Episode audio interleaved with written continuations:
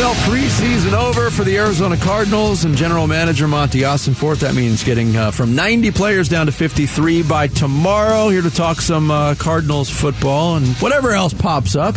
We know he can go yeah. in a lot of different directions. C B S N F L analyst Jay Feely was doing the color commentary on the radio broadcast for the Cardinals this past weekend. Yeah, and he's in studio with us. That was fun. Yeah, you got to yeah. be a lot more descriptive. Yeah, I would, well, that's a weird game, the last preseason yes. game, because you have no starters playing. You, right. You're really talking big picture more than what's actually going on in that game, because all you're thinking about is who's going to make the roster, who's not, what does that mean? And then with all the trades that happened leading up to that game, there was so much big picture to talk about and so many things that, you know, we don't know and the fans don't know what that actually means for this team. Yeah, no, I, I thought you did a really good job. And one of those instances was this kid McLeod who had three sacks on Saturday and nobody knew who he He was because he signed on Tuesday. Right. Yeah. right. I mean, that's t- talk about taking advantage of your opportunity and, and making the most of it. He certainly did. Yeah, he did. Uh, he uh, also uh, made a tackle of his own teammate on an interception. wow. you, don't, you don't see that yeah, a lot. You don't see that a lot. He's adding the stats on that. All right. So you. Uh, yeah, does that count? yeah. You, you've been around a lot of coaching staffs. You've seen a lot of um, brilliance, I'm sure, and you've seen a lot of incompetence. We don't have to name names. What do you think of this new regime in Arizona? What kind of vibes are you getting from what they're throwing down? I think they are committed to creating a culture first and foremost. And so when I look at the Isaiah Simmons trade, that's exactly what it was about. It wasn't about can he help us on the field, because they could have found a way to use him and help them on the field. I think that they didn't like him from the beginning, and then he reinforced that with his lack of effort on the field, and then they made the move. And I think that sends a message to everybody in that locker room that if you're not the right kind of player, we're get, we'll get rid of you. It doesn't matter where you were drafted. Yeah, yeah, they certainly made that, and, and, and there was a lot of Cardinals fans, Jay, that were upset, hey, they only got a seventh-round pick for him. But, you know, if you're willing to settle for a seventh-round pick in those negotiations, it's probably an indicator that if that trade didn't happen or a similar trade, he was going to get cut tomorrow. You are absolutely right, and I think that's the, that's the first priority for this entire year will be creating a culture, laying the groundwork for what they want to do. You know the draft picks that they have in the next two drafts and how they're going to supplement that. And so, you know, it, it could be a difficult year because I look at that defensive line and, and there's not a lot of talent. Mm-hmm. I don't know how they're going to cr- get after the quarterback without creating pressure. It's yeah. going to be tough defensively. You look at what Jonathan Gannon did as a D coordinator with Philadelphia. What they want is, you know, they had eight starters on that defensive line in Philly last year that they could rotate guys in, and their starters coming in off the bench, and, and they were able to get pressure on the quarterback, get seventy sacks without having to manufacture pressure. They can't do that with this team. Uh, I totally agree with that. That's that's one of the takeaways I had, that depth on that front seven is going to be an issue, and I don't think there's any way around that. All right, I want to ask you about the acquisition of Joshua Dobbs and what might be going on at the quarterback position.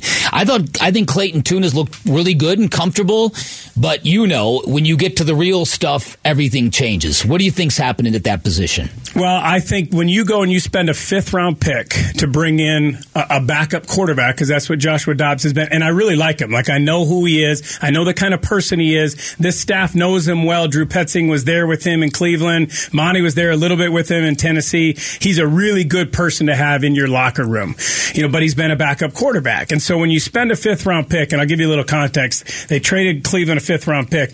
Cleveland has used fifth-round picks to trade for Amari Cooper and Zaytary Smith. Mm-hmm. You know, I mean, that's the value of trading a pick like that. So it's a substantial pick to go out and, and use that to bring him in. From what I heard, uh, the, the week of the Viking, then that entire, those two practices, Colt McCoy did not have good practices at all. He, he did right. not look good. And yeah. I think that was a direct reflection of what they saw and didn't see from Colt McCoy going out and making the move to bring a guy like Josh Dobbs and use a fifth round pick to bring him in. Jay Feely's our guest in studio here on Bickley and Murata mornings. You know, people always, when when the Dobbs trade happened, they pointed to last year. Dobbs went to Tennessee, and eight days later, he started the last two games of the year. That happens at the end of seasons. Have you ever seen a quarterback get, you know, acquired this late into a preseason or training camp and then be installed as the week one starter? Because I think that still remains a possibility, unless you're seeing it differently. Jay. Well, it's a unique situation. I think when you look at Clayton Tune, I, I, I agree, Bick, that he did play well throughout uh, preseason. The, the play in the game against Minnesota when he's got seven man, eight man up at the line of scrimmage. He doesn't recognize the pressure coming, doesn't see him coming off the edge, gets hit, sacks, fumbles. Like, that's concerning if you're going to start him as your starter. Yeah. You know, he, he handled himself well. He responded really well to that. They did a good job of, you know, okay, let's get the ball out of your hand quickly, you know, and he processes well. He's pretty accurate. That play would, would concern me, you know, if I was a head coach or if I was an offensive coordinator and saying, like, can we start him on day one? And I don't know what they're, I, I don't know if they know what they're going to do yeah. yet going into that first game, which is kind of crazy to think of. For a team that uh, seems to be hurting for talent on defense, the trade of Isaiah Simmons uh, was confusing to some people. Do you think that was more of the culture setting thing that we spoke of early? Earlier? one hundred percent. Right. There is right. no question in my mind that's what it was about.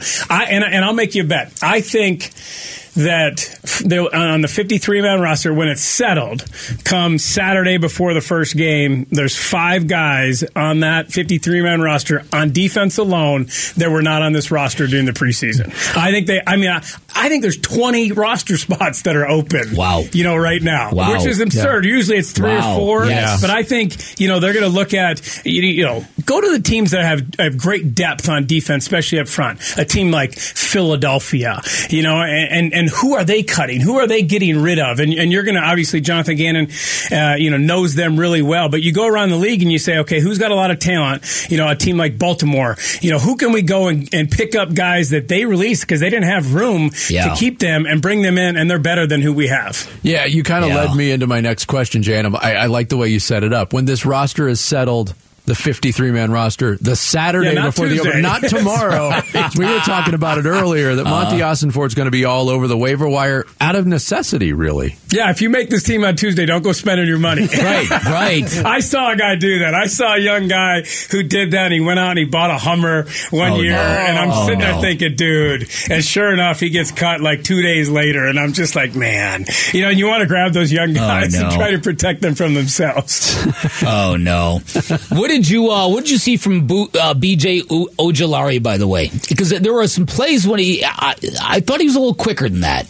The first series was rough. Yeah. I, I think they the Vikings did a good job of just taking advantage of a guy who he missed all of preseason. His first time out there, he's going to be really aggressive. Yeah. He was overly aggressive, and they used that against him, and he, he lost the edge like three times on that first series. And after that, I thought he did a good job. Okay. I saw a couple hustle plays that I really liked. Okay, You good. know, plays where he came from the backside, and he ran all the way around, and then he chased somebody down, you know, five, six yards down the field. I like those kind of plays, you know, and you want to see that from a young guy.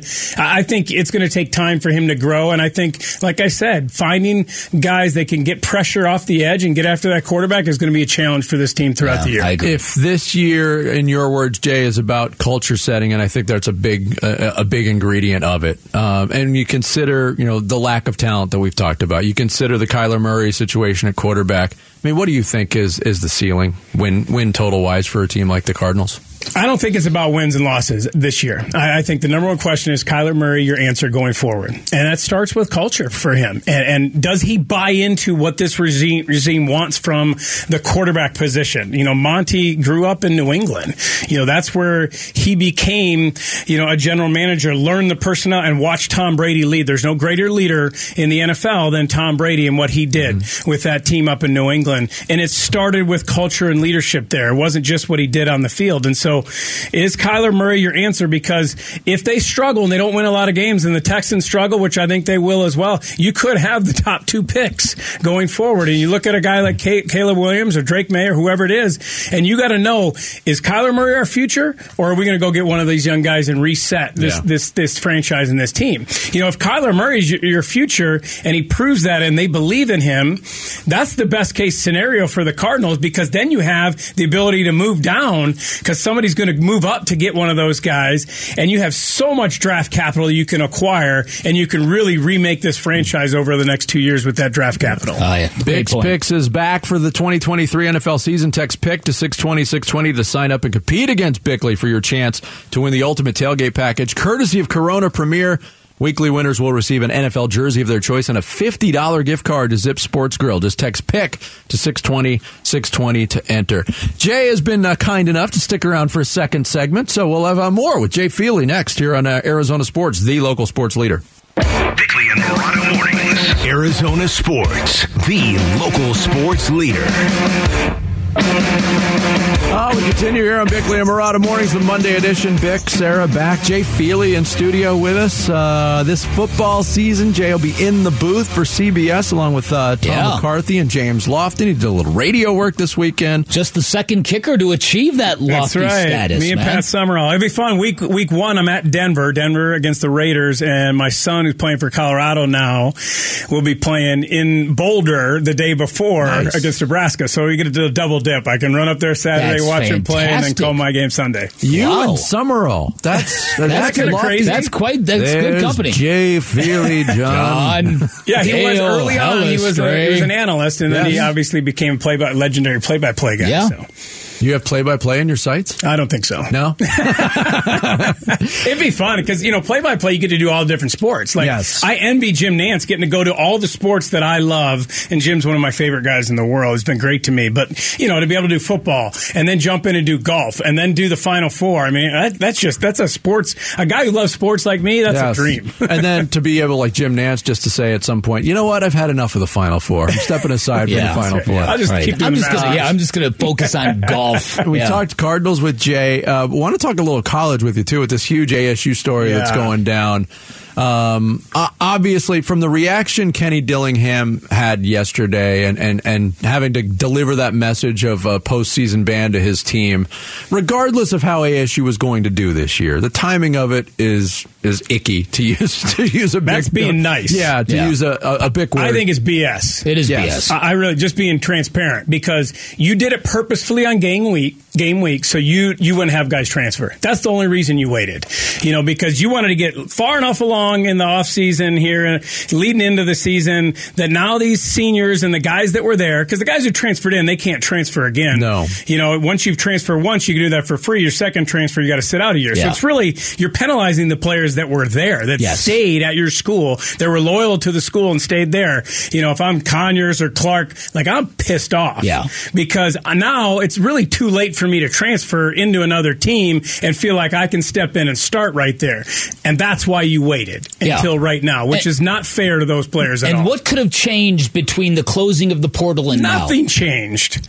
Nothing changed. All you did was, was penalize your guys. Yep. You knew all the way back to when it happened what you did. You knew what was going to happen. And, and I can't listen to Herm Edwards on T V now. I'm with you. And, and, and look at him the same, because I, I've seen it. I had all the players over my house so many times from that A S U team because my son was playing there. And, you know, I would ask them, like, and, and they would be like, no, I never talked to Herm. Like, he doesn't talk to any of us. Like, we have no relationship with him. It was it was a disappointment watching him as a coach of a college team, because I really I was an advocate on this on this radio show. You know, like yeah.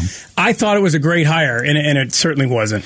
Yeah, and, and we talk now with your son at Colorado, um, going through the Deion Sanders um, immersive experience. You're telling me that couldn't be going any better. Well, we'll see if they win games. Well, there's that. There is that. But, but what Deion's done is he's created a great culture of accountability there, and which and Herm didn't do that. Herm no. was not about accountability, and and he holds everybody accountable. Deion does. Which you look at Deion prime time, and you don't think he's going to be a disciplinarian, and he is. He wants everyone in the same shoes, same socks, shorts. He wants everyone doing the same thing. If you're not on time, he's gonna he's gonna penalize you, and you're gonna run him, or you're gonna miss a practice, and and so. That's what you want, you know, and that's something that my son, Jace, craved and didn't have here at A S U, and he's happy to have that there at Colorado. Yeah, there are similarities between what's going on at Colorado. Deion, obviously, with the massive turnover of that roster. They have Kenny, ten guys left on their team. That, that's amazing. Ten year. guys? Ten. Oh, to, I mean, oh, oh, that's, un- that's, that's un- unheard of. To a lesser degree, Kenny Dillingham did that in his first year. He brought in forty-some-odd transfers from outside the program, so, uh, you know, a, a, a little less of a turnover, but... It, you know, this news, this challenge, it was going to be a challenging year for Kenny Dillingham anyway. What, what do you think this does for, for his task as a head coach to kind of motivate these kids? I liked his answer. You know, he was put in a bad situation, and it wasn't his doing. Mm-hmm. You know, it was a previous regime, and and he's got to he's got to do the best he can with what he's got right now. And that means, like you said earlier on the show, as I was driving in listening to you, like, create this us against the world mentality, and let's go out there and let's prove that we were good enough to get into a bowl game. You know, and so he's got to, like, galvanize the troops. And if he wants to use Ray Anderson or anybody else as the bad guy, guys and point them and be like, hey, they don't care about us. They don't, you know, it's just us against the world. That's what he's got to try and create. And it's similar in a way, I think, to the Cardinals right now. Like, these two programs are going to be similar this year, and that it's not going to be about wins and losses as much as about creating the right culture and, and trying to get guys bought into what, what their belief is. And, you know, he, he's got a freshman quarterback that he's going to start. Yeah. So, you know, now they can kind of do it without worrying about if we were winning games or not. Obviously, you want to try and go out there and win that games. That is true. But you're trying yeah. to create this culture and develop this kid at quarterback and just build for the future. And now he has the freedom, really, to do that. That's true. It's sort of a martyr-like feel to yeah. that based on that decision. Yeah, That's definitely. true. It's a good point. I'd love to get your thoughts, Jay, too, as a guy who, you know, played at Michigan, Big Ten. All the changes with these with these conferences, it's a bittersweet feeling. This is the last year of the Pac twelve as we know it. You got Western schools joining the Big Ten. I mean, what is your thought on all this and where it's going? Well, the N C double A, you know, buried their head in the sand for so long, they created this mess.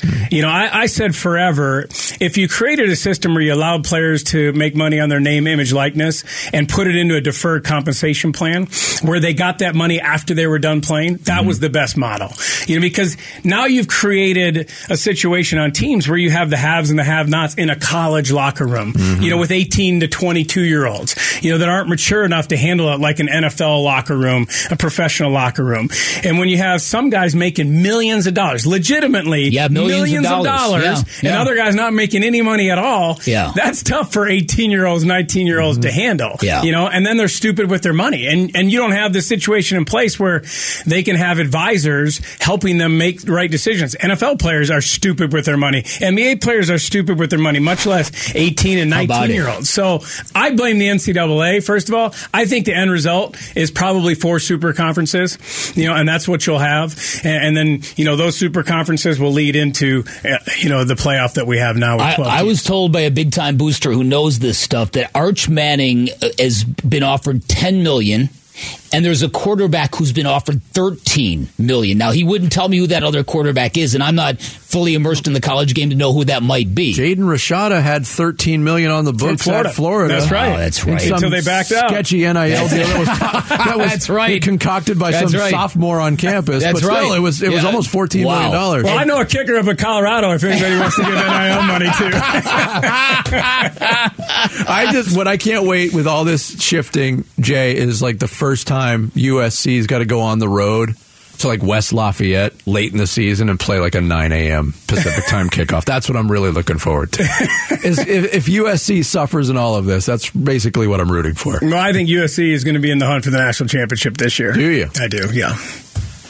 They lost a lot. Caleb's back, though. They have a ton of talent. I don't know if you watched that San Jose Some State it, game. Yeah, they, they got a ton oh, yeah. of talent oh, yeah. on the offensive side of the ball. They're going to light it up. If, and they brought in a lot of transfers defensively. If they can fix the problems that they had last year defensively, look out. Jay, yep. thanks so much for coming in, fun, man. Good to talk to you. Yeah, now I get to go play some golf. Enjoy your you tea time, brother. It's a great-looking shirt. I appreciate he, he it. He does want to go. That is a great-looking shirt. He's got to work.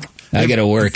See you guys. Jarrett just complimented you on your no, shirt. No, I said that. Were you Jarrett, I like the Birkenstocks that you have on there. Okay. When I listen to Jarrett on the air, I picture him wearing yes. Birkenstocks. Yes. He always has them on. I thought those were Chewbacca slippers. October, at least. Chewbacca slippers. Uh, again, you can uh, catch Jay Feely on C B S this fall, working with Tom McCarthy and James Lofton. Jay, good to talk to you, man. Thanks for coming See in. See you guys. Uh, coming up next, Sarah will take us through some social studies. It's Bickley and Murata Mornings here on Arizona Sports, the local sports leader.